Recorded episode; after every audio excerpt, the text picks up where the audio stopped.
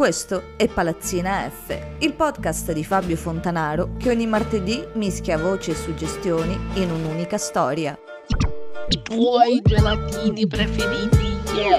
La tua nuova pozzina. I tuoi gelatini preferiti.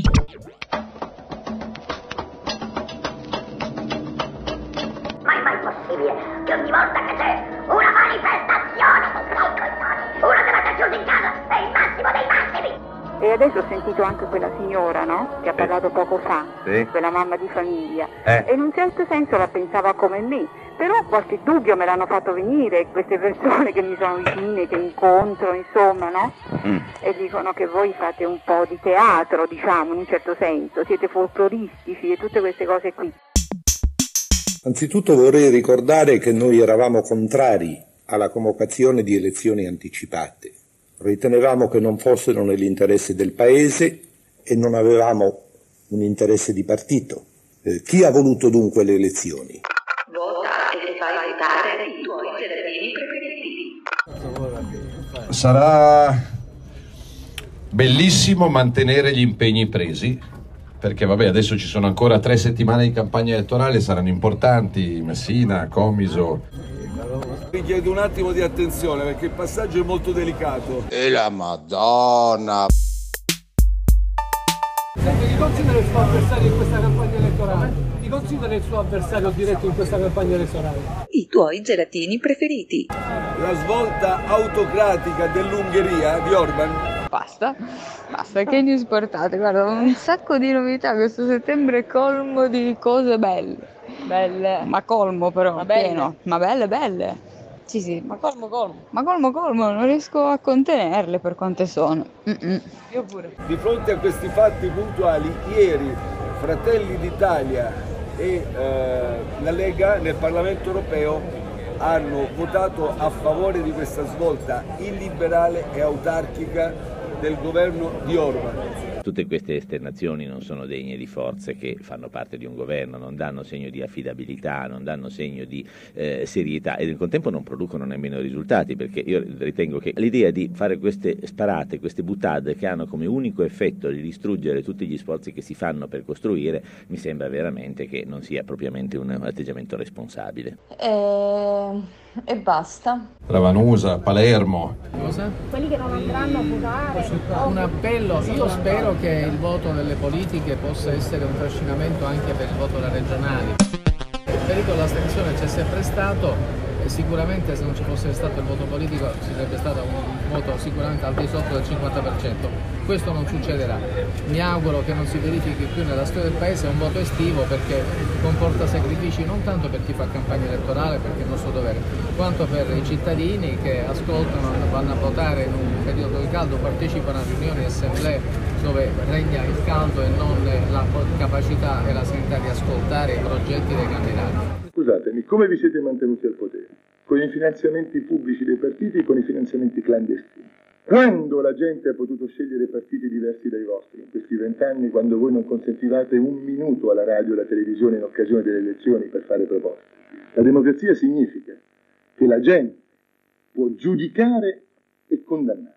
Vi siete attribuiti la vostra fetta di torta con Almirante e con gli altri, sempre regolarmente. Scicli, Modica, Gela. E allora questo è un fatto però diverso, serio, è un fatto puntuale. L'importante è che la Brenta non, non commetta, non faccia commettere al qualche involontario errore perché questo involontario errore determinerebbe impugnative e allora andremo alle calende greche.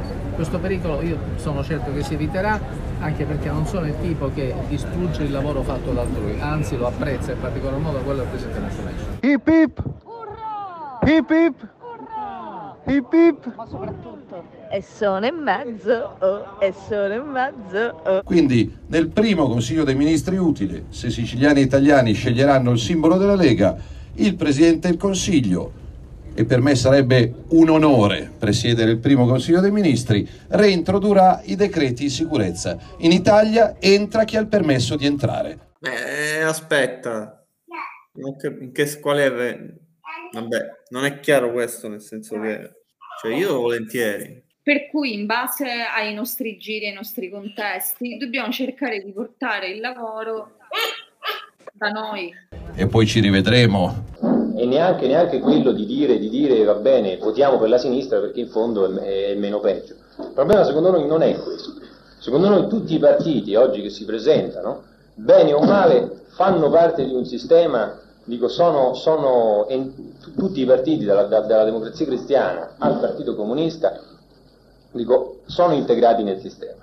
Il problema quindi fondamentale per noi non è quello di partecipare alle elezioni, ma di sapere indicare alla classe operaia, ai lavoratori, quelle che devono essere le forme di organizzazione nuove che essi devono assumere e dimistificare questo strumento che è soltanto così una maschera dietro la quale si nascondono certi gli interessi del- del- della, classe, della classe padronale.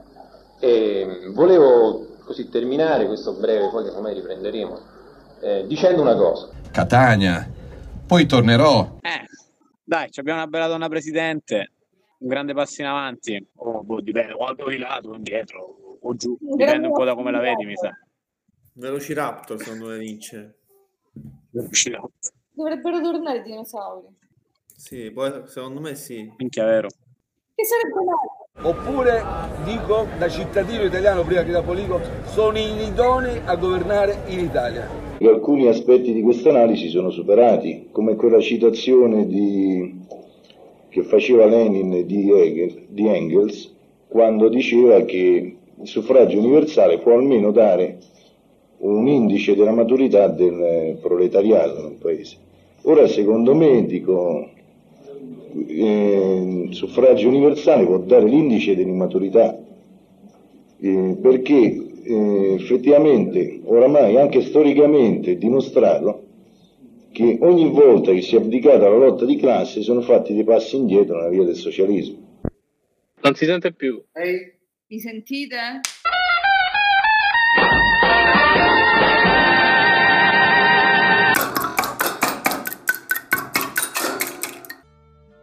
Se questo podcast ti è piaciuto, allora mettici un mi piace e continua a seguire tutti i podcast dei tuoi gelatini preferiti sulla nostra pagina Instagram. Alla prossima!